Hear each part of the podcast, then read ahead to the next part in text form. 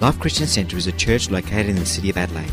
It is made up of people from different backgrounds and walks of life who have been transformed through a relationship with Jesus Christ. For more information, visit us online at www.life-church.com.au. It's a great Sunday to be in church, and we've worshipped together. Uh, and now we're going to go to the Word of God. And uh, after the Word, we're going to also break bread together this morning. So, action packed Sunday morning. Uh, well, it's a privilege to have David be able to share the Word. David, uh, David, David uh, oversees our youth and young adults ministry, doing an, an incredible job with a with a team that's uh, alongside of him. And we're just so proud to have such a great young group of people, and also to have people like David who uh, are leading the teams, who are watching over the youth and ensuring that they grow uh, spiritually and also discover their giftings in Christ, and above all else, have an encounter with the living God. So, would you give David uh, a warm welcome as he comes to share the word? Thanks, Pastor Joe. Good morning, church. So good to be here this morning, and thank you, Pastor Joe, for the nice introduction. If you don't mind, you'll put that in a in, a, an email. So next time you call me in your office, I can get out of jail free card, I can pull that out. No, it is, uh, it is so good to be in church this morning. And before we start, I just want to give a huge round of applause for all our um, people and youth guys that serve in our leaders. Can you give me of applause? They do an amazing job. They sacrifice every Friday night to make sure that people have young people have an encounter with God, whereas you know some people on a Friday night, particularly young adults and teenagers, they're off doing other things. But our young people know the, the, the power of young people an encounter with God. I'm incredibly proud and, and, privileged to be able to serve. Come one day a week on staff. The church is 60 years old, and you know, there's up to three generations in this family. And I'm just incredibly honoured and privileged to be part of that and passing that baton on to the next generation, which they look amazing, just look amazing. And I think our church is in amazing hands. Um, I'm really excited to share the gospel um, this morning. And uh, before we do that, I just want to also thank Pastor Joe and Lena for this opportunity to share. But not just that, um, I just want to thank you them for always having an open door policy. I'm not perfect. I make lots and lots and lots of mistakes, but they always tend to support me, never blame me, and make me feel really encouraged to keep going. And same shout out to Auntie and Pastor Joseph, always have an open door policy, trying to make my life as easy as possible. So thank you guys as well.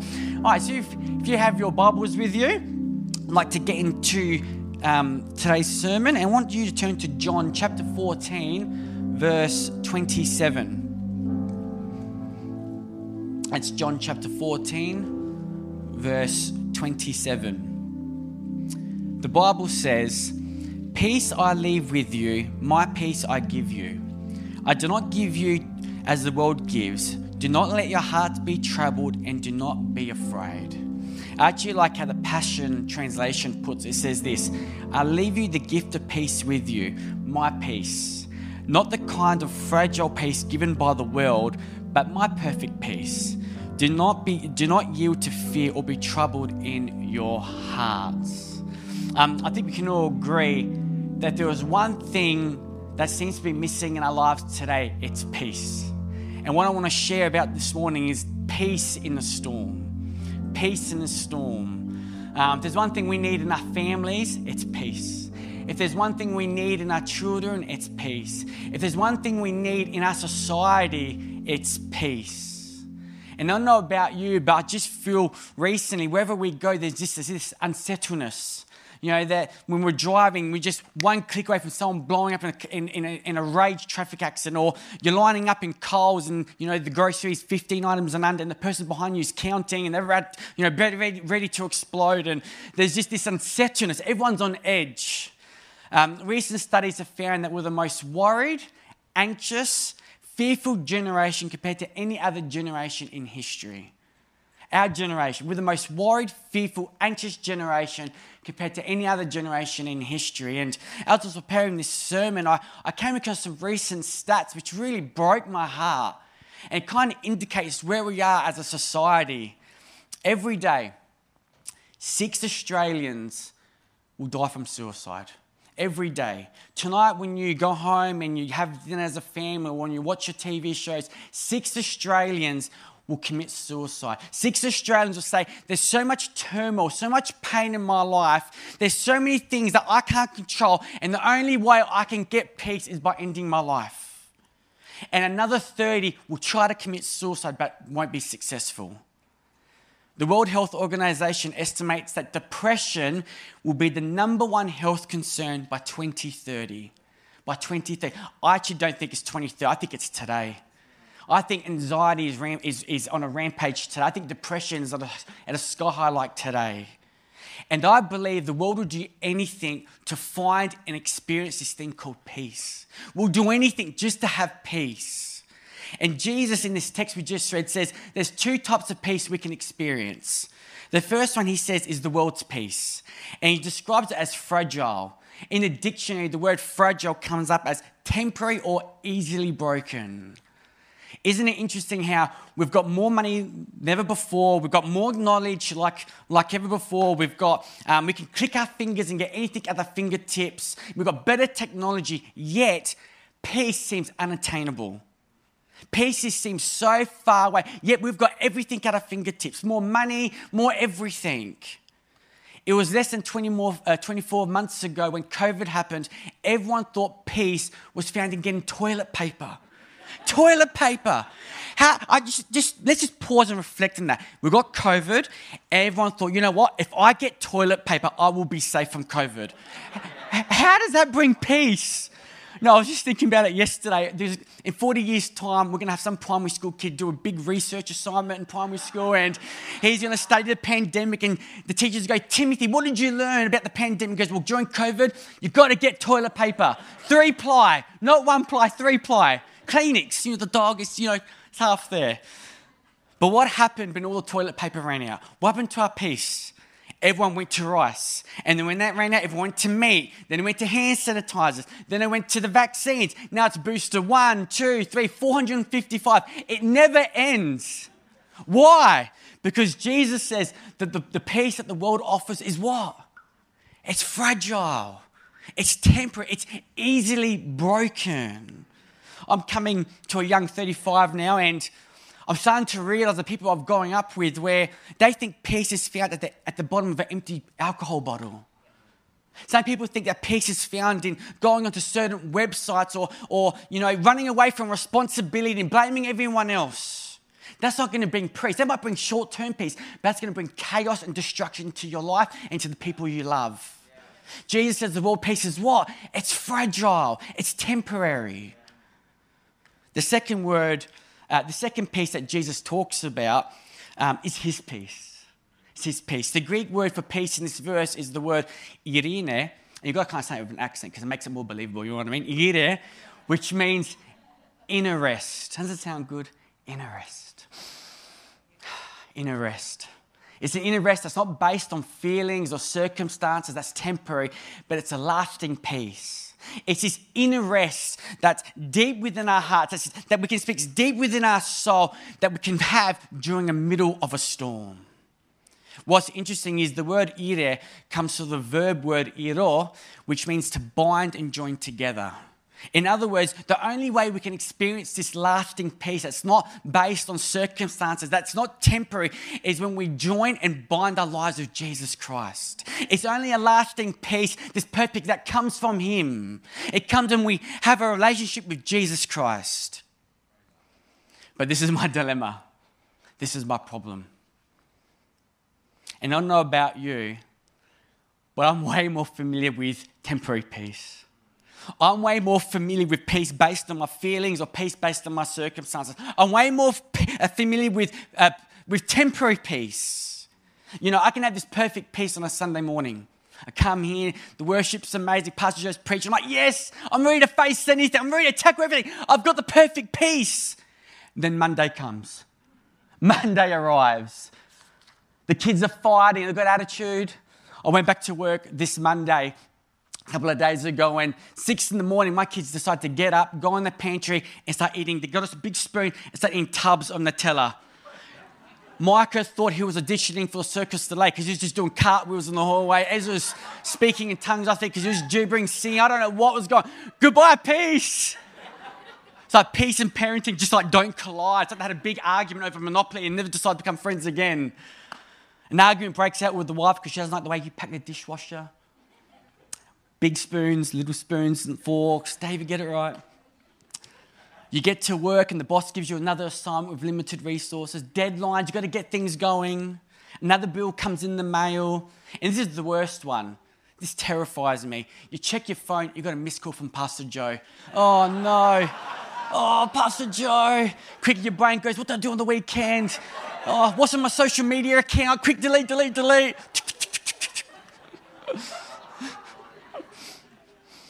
Can't be honest with you. The year for 21 for Steph and I was a difficult year. It felt anything but peace. It felt like a year of anxiety, a year of stress, and at times a year where we didn't know what to do.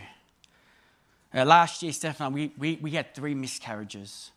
Uh, the last one was about six, seven weeks ago, where uh, we thought we got past the first four weeks, and we thought, yes, we got past the hump, that, that dilemma, and then two days before Christmas, we had to rush Steph to the hospital and had to remove the baby.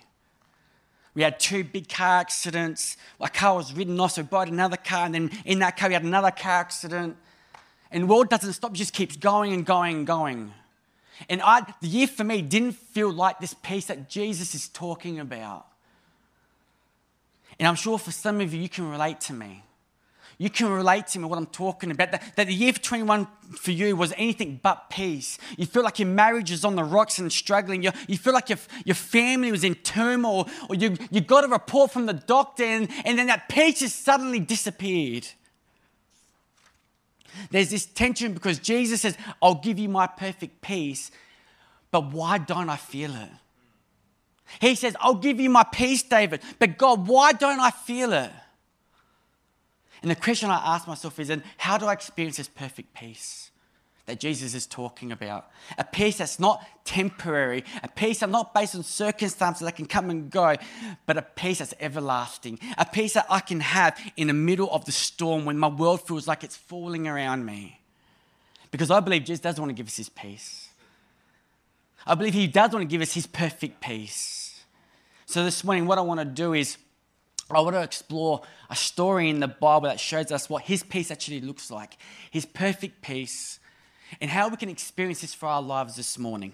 So if you go back to your Bibles, we're going to go to Matthew chapter 14, verse 22 to 29. I have it on the board as well.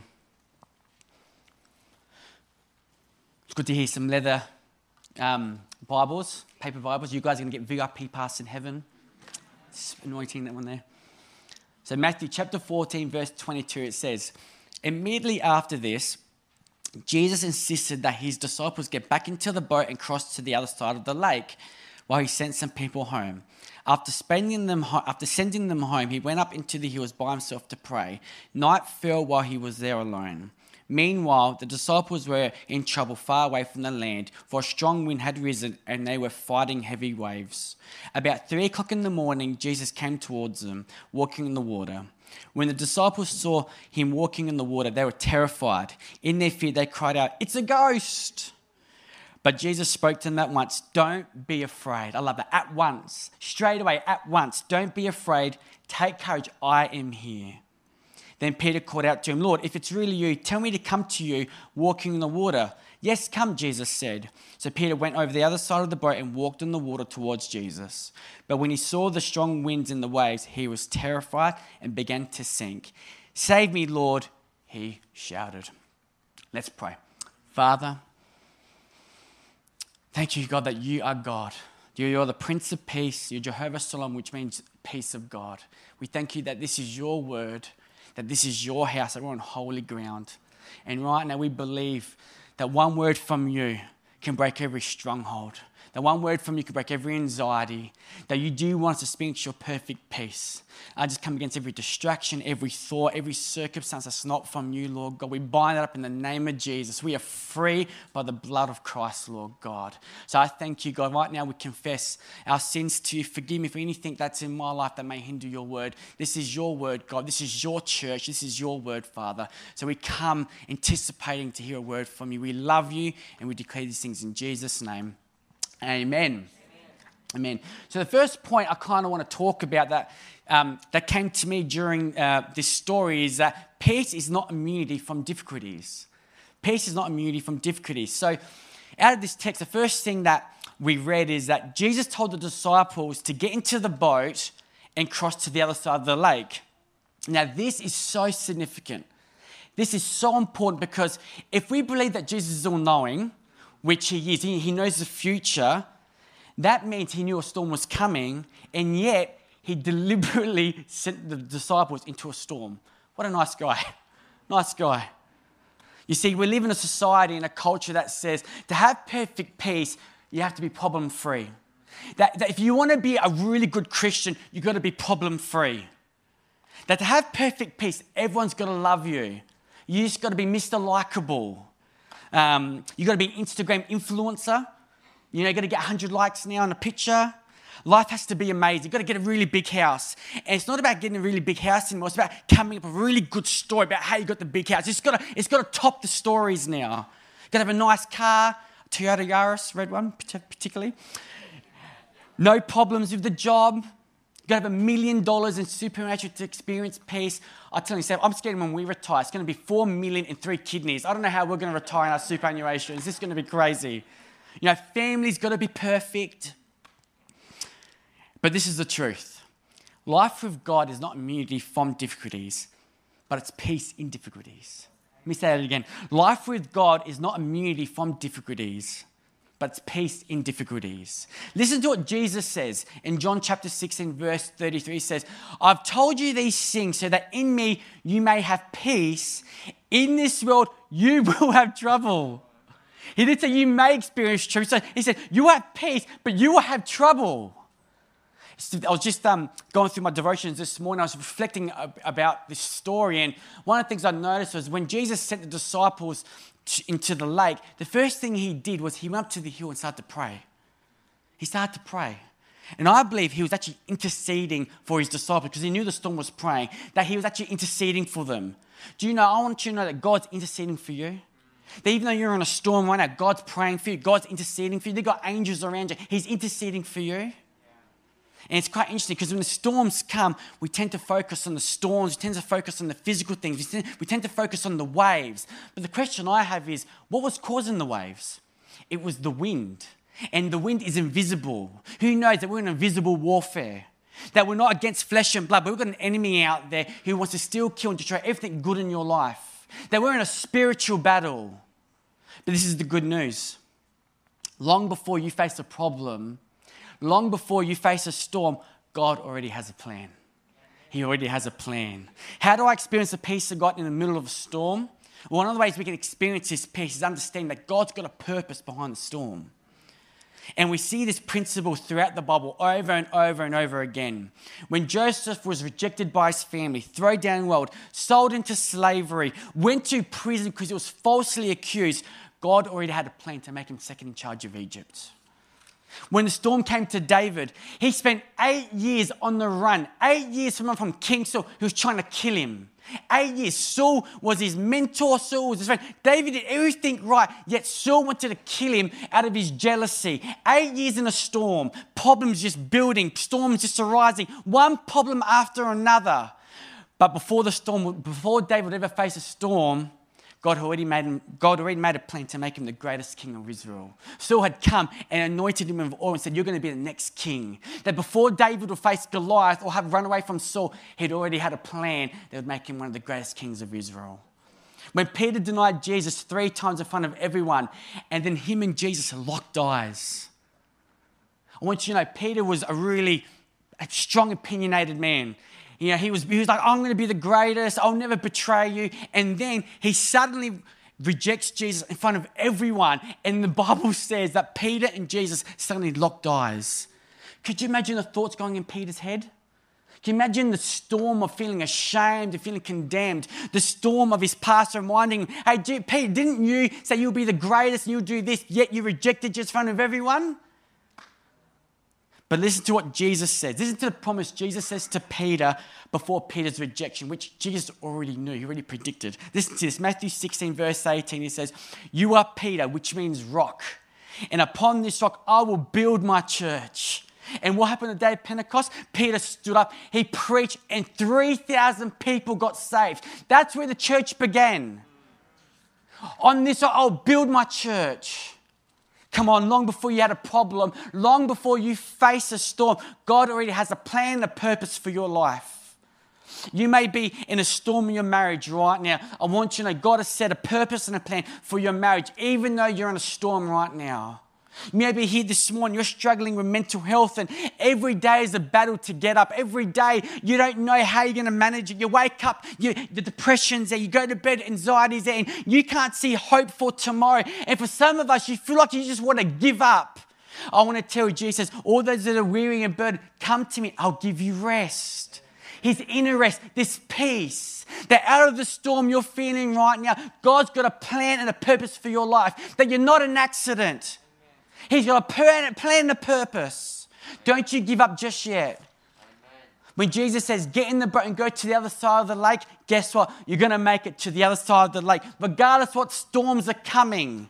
Because my Bible says God is not like man, he should lie or change his mind. But every promise and every word that comes from God is yes and amen.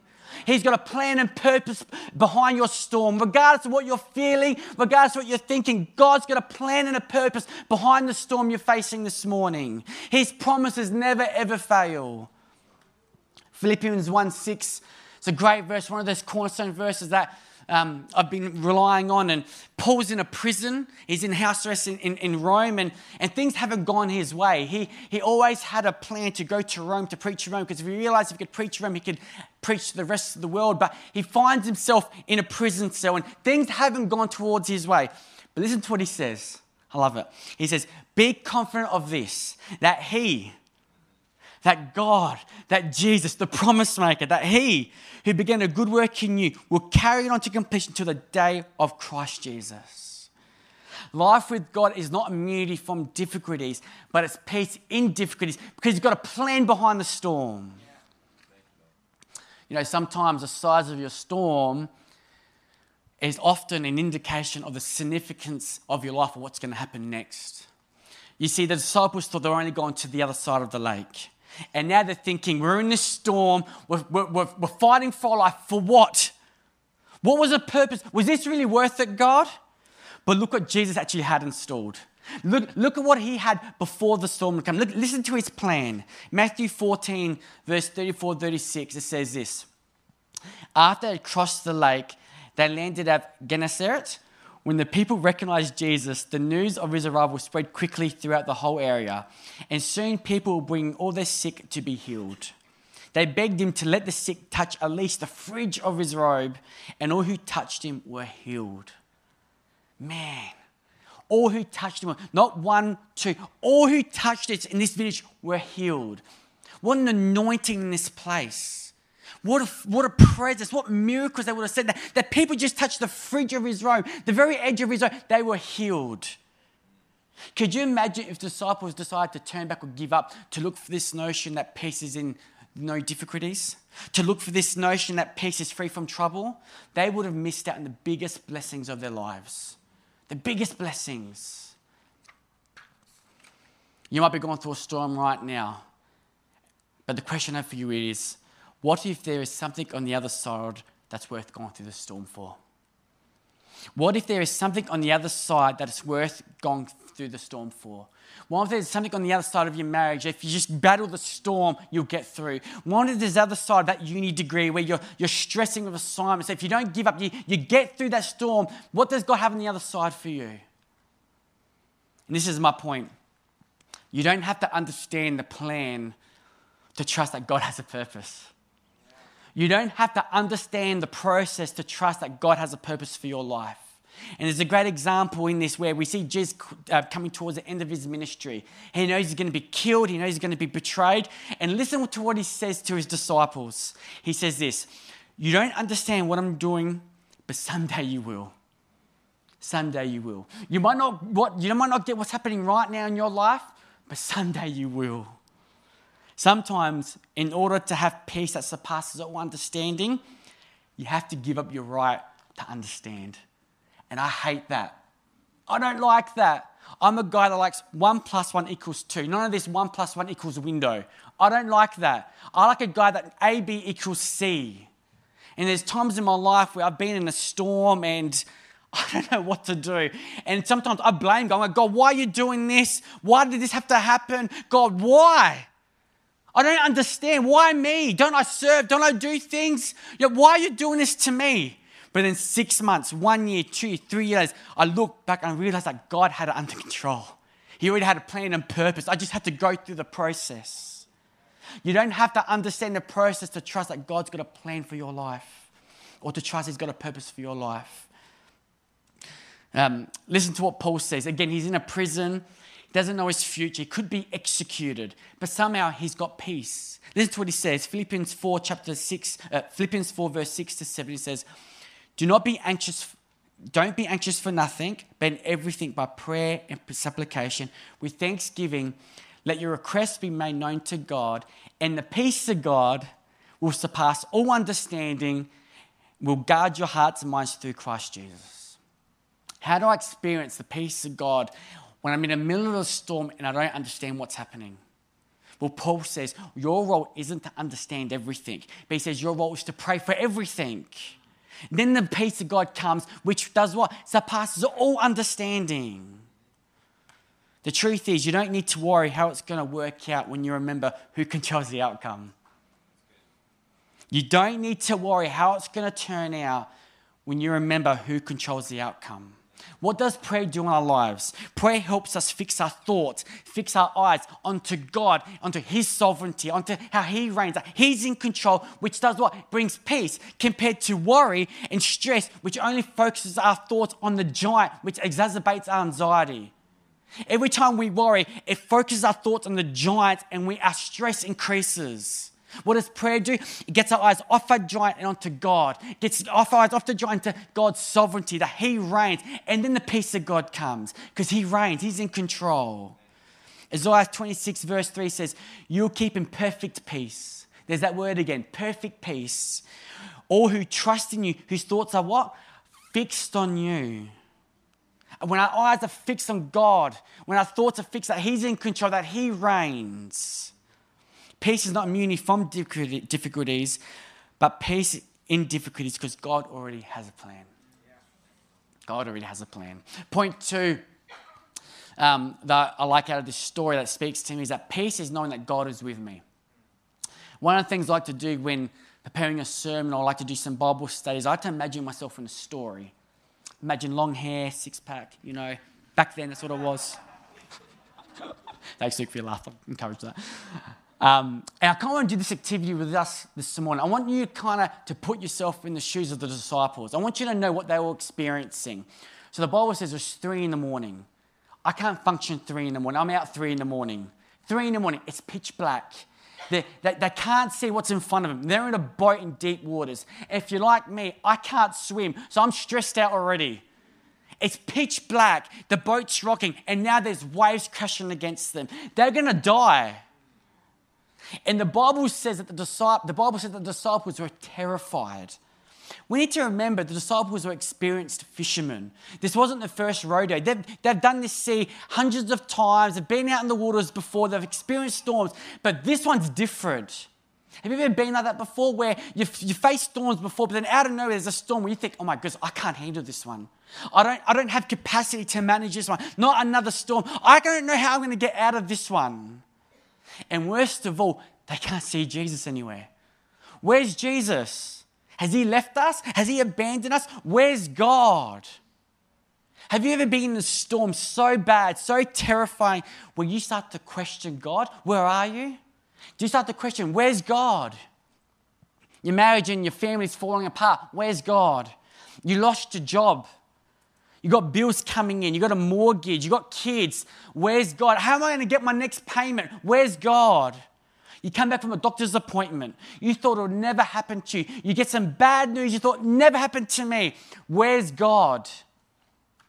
So often in my life, I'm, I'm in the storms. The storms suddenly develop a mouth. They suddenly start to speak to me. David, you're not going to make this storm. Hey, David, this is your fault. God's left you. You're not going to get this one. Hey, David, this storm, you're not going to make it through this one. He's left you. I want you to know they're all lies from the pit of hell. All lies from the pit of hell. Because the truth is, the nature of your storm does not change the nature of God. The nature of your storm you're experiencing this morning does not change the nature of God. The storm will tell you that God has left you. The storm will tell you that God has abandoned you. The storm will tell you that you won't make it through. But God's Bible says that God will never leave you nor forsake you, that He upholds you with His righteous hand, that greater is He that's in me than He that's in the world. He'll never leave you nor forsake you.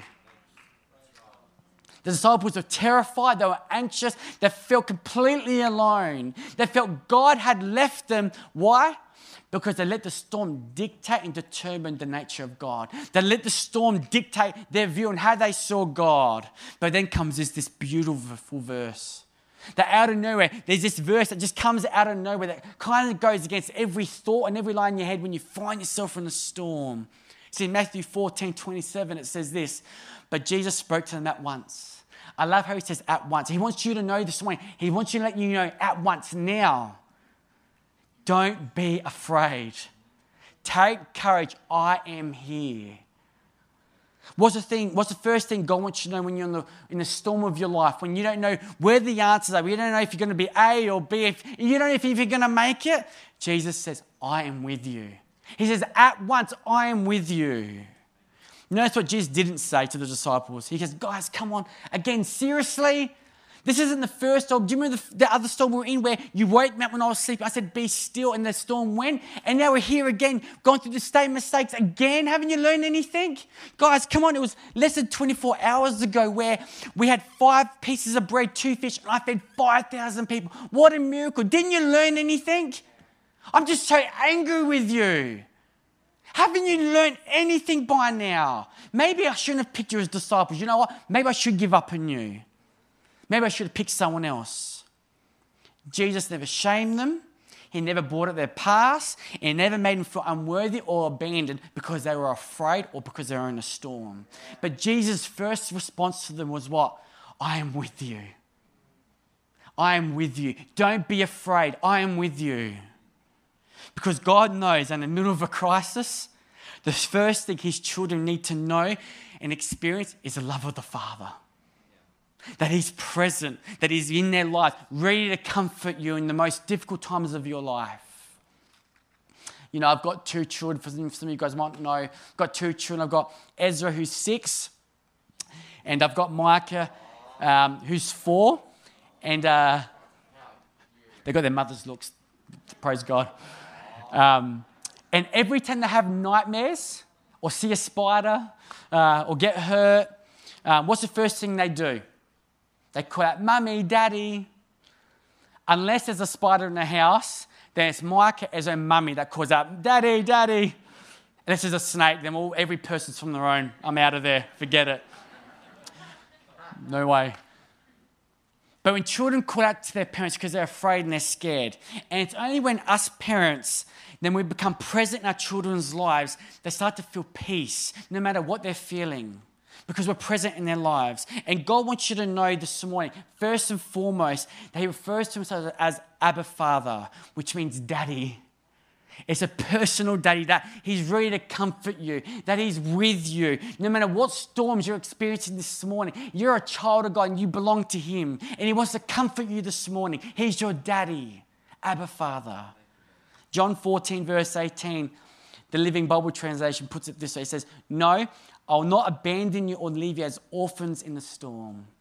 I will come to you.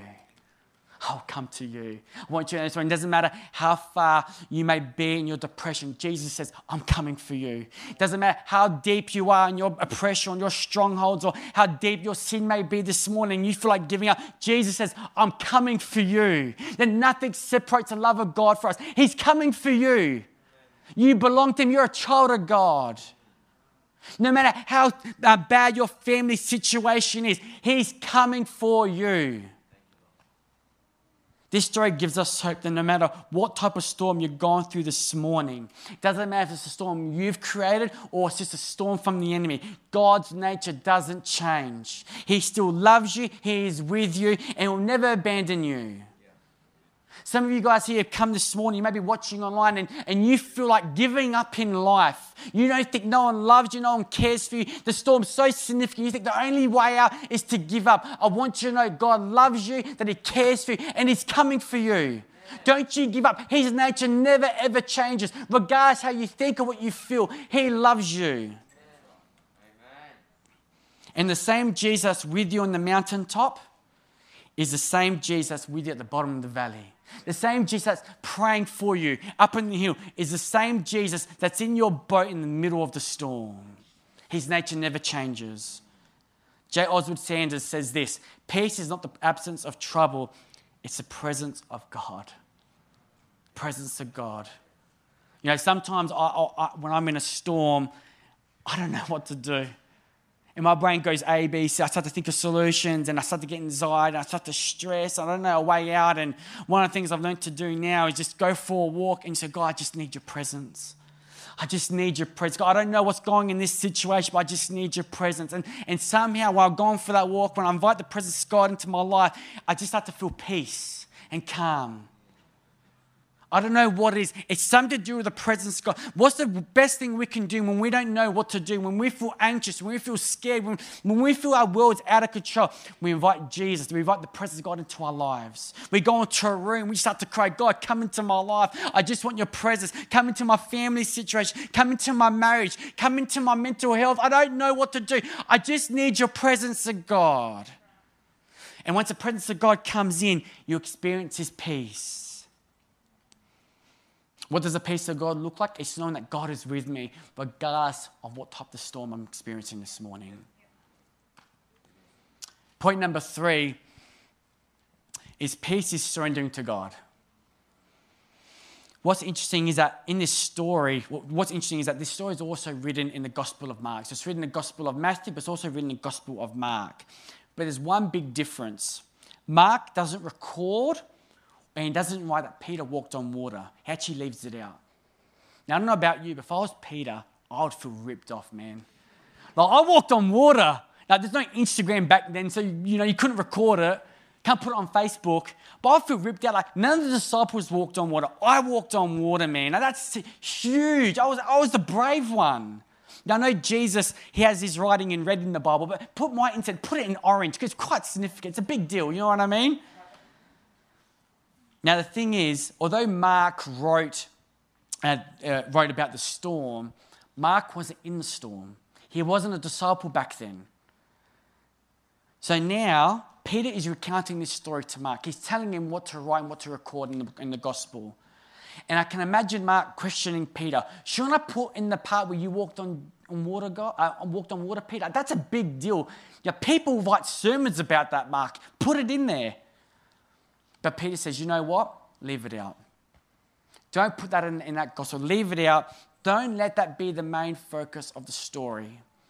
The question is, why would Mark and Peter leave it out? Why wouldn't they put that significant part of the story in his gospel?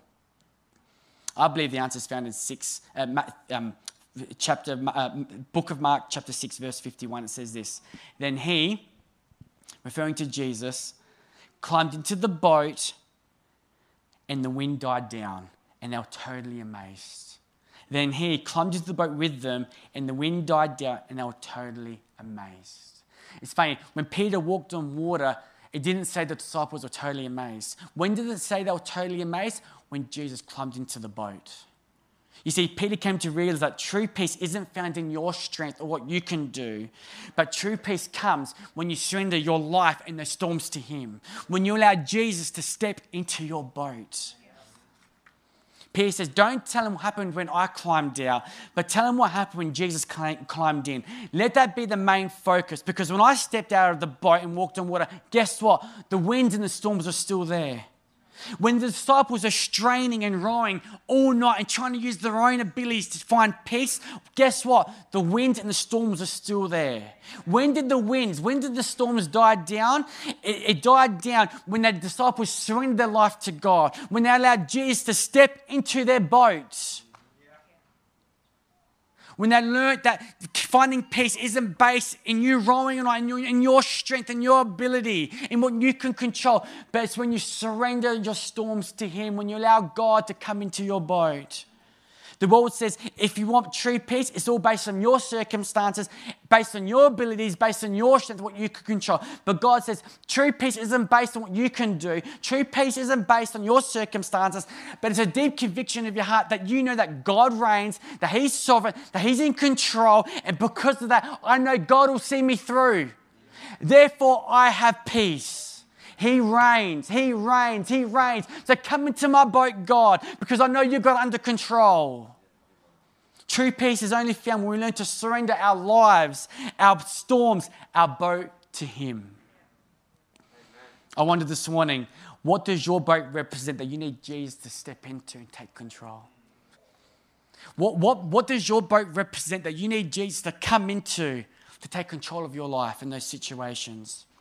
What areas have you been trying to manage on your own strength for so long now, yet you feel like you're drowning? I want to encourage you. You might be in the middle of a storm this morning, and all you can see is waves and the winds crashing around you. All you see is just darkness. You can't see your way out. You don't know how your family's going to get through. You don't know how your marriage is going to get through. You don't know how that family member who's sick or struggling is going to get through. The doctor's giving you another bad result. They said it's never going to happen. Things will never change. Things will never get better. And you feel like you're physically and, and you're mentally just falling apart. And like the disciples, you're completely surrounded by the storm and you don't know how to get out of it. You can't see a way through. But I want to tell you, help is on the way. I want to tell you, Jesus is coming. I want to tell you, the Prince of Peace is coming. The Lord of Lords is coming. And He wants to step into your boat this morning and give you His perfect peace. The question is will you allow Him to step on your boat? Will you submit and surrender your life to Him? Those battles to Him? Those areas to Jesus and allow Him to be the storm over, the Lord over your storm? You know, if there's ever a person who knew what it was like to experience a storm that was out of control, it was Job. He's a man who lost everything. He lost his family, he lost his possessions, he lost his job, he's lo- he lost his livelihood. If there was ever a person who, who would have been riddled and crippled by what was happening around him, it would have been Job. But listen to what he says about finding peace. It's a powerful verse. Job 22, verse 21 says this Submit to God and you will have peace and things will go well for you. Submit to God. Surrender your life to God. Submit and surrender those things that's calling, causing you to feel anxious. And the Bible says, you will have peace and things will go well for you. What does submitting to God look like in your life this morning? It might mean choosing to forgive someone who's hurt you. It's surrendering that person to God, surrendering that hurt, that, that path to God, and allowing God to deal with the outcome. It might mean saying no to alcohol or no to illegal substance or no to suicide as a form of trying to get peace, but saying, you know what, God, I'm going to get some help and I'm going to trust you for my future. I'm going to surrender my future to you because I know you're with me. I'm going to get some help. You know, I don't know if I'll ever find a job. I don't know if I'm ever physically going to get better. I don't know if, uh, I, if I'm ever going to find that person that God's called me to marry, or I don't know if I'm ever going to have the ability to have kids. But you know what? I choose to serve you. I choose to love you. I choose you. what is right because I surrender to you. I trust you because you're a God that reigns. What is God telling you to surrender this morning so you can experience His perfect and lasting key to experiencing His peace is not what you can do, but it's allowing God to do what He can do. As we prepare to do communion this morning, I wonder there might be some people here today and you're in a storm. You know, you're doing fine one moment, then out of nowhere, suddenly a storm comes upon you. A sick family member just comes out of nowhere with a diagnosis a storm in your health, a storm of anxiety and depression, and it's like a it's a wet dog in your life. You just can't seem to shake off. It's just this heavy cloud in your life, and nothing is working. Could be a financial storm, could be a storm in your marriage or in your family, and you've been trying to manage it for, on your own for so long, and you feel like you're drowning. And just like the disciples, you ask yourself, "Where's God?" Don't you care, God? Don't you love me? Don't you care about me, God? Communion reminds us that God hasn't forgotten about you, that you're not forgotten, that He cares about you. And He cares about what you're experiencing this morning. And although you may be surrounded by the storm, God wants you to know He's surrounding you, that He's in your boat this morning. That although the storm may be big, God's bigger. Although the storm may be surrounding, God's got you surrounded around His big, uh, ginormous hands. Communion is a form of surrender that says, Not my will be done, but your will be done. So I just, I give my life to you. Peace isn't doing my will, peace is found when I do your will for my life, God. So I surrender to you. I surrender my marriage to you. I surrender my job to you. I surrender my will to you, Lord God. Not my will, but your will be done. That's where success is. That's where the peace of God is. Surrendering to God. God, I just want to do your will for my life. So I surrender those situations to you. This morning, as we break bread, I want to encourage you to invite Jesus to whatever storms you may be facing, to surrender those complex situations and allow His peace, His perfect and lasting peace, to come over your life in those situations. Real peace does not begin around us. Doesn't begin around us. Real peace first begins inside us. Real peace begins first inside our heart. So I'm just going to pray and before we do communion, just as a sign of faith, you may be struggling with a certain storm and been trying to manage on your own. I just, as a declaration of your faith, as I pray, I just want you to put your hand over your heart. Because because peace isn't based on our circumstances, peace is based on the condition of the heart, which only Jesus can heal, which only Jesus can bring. If that's you this morning, as I pray, I want you put your hand on your heart as a, as a step of faith. Father, you're so good. You know every thought, you know every emotion, you know every storm we're going through. And right now, some of us are struggling with anxiety, some of us are struggling with depression. And, and we might not know how to get out of it, Lord God. And, and sometimes we feel like just giving up, Lord. Your word says, that peace is not based on circumstances, but you're the Prince of Peace, Lord God. That when we invite you into our lives, Lord God, you give us your perfect peace.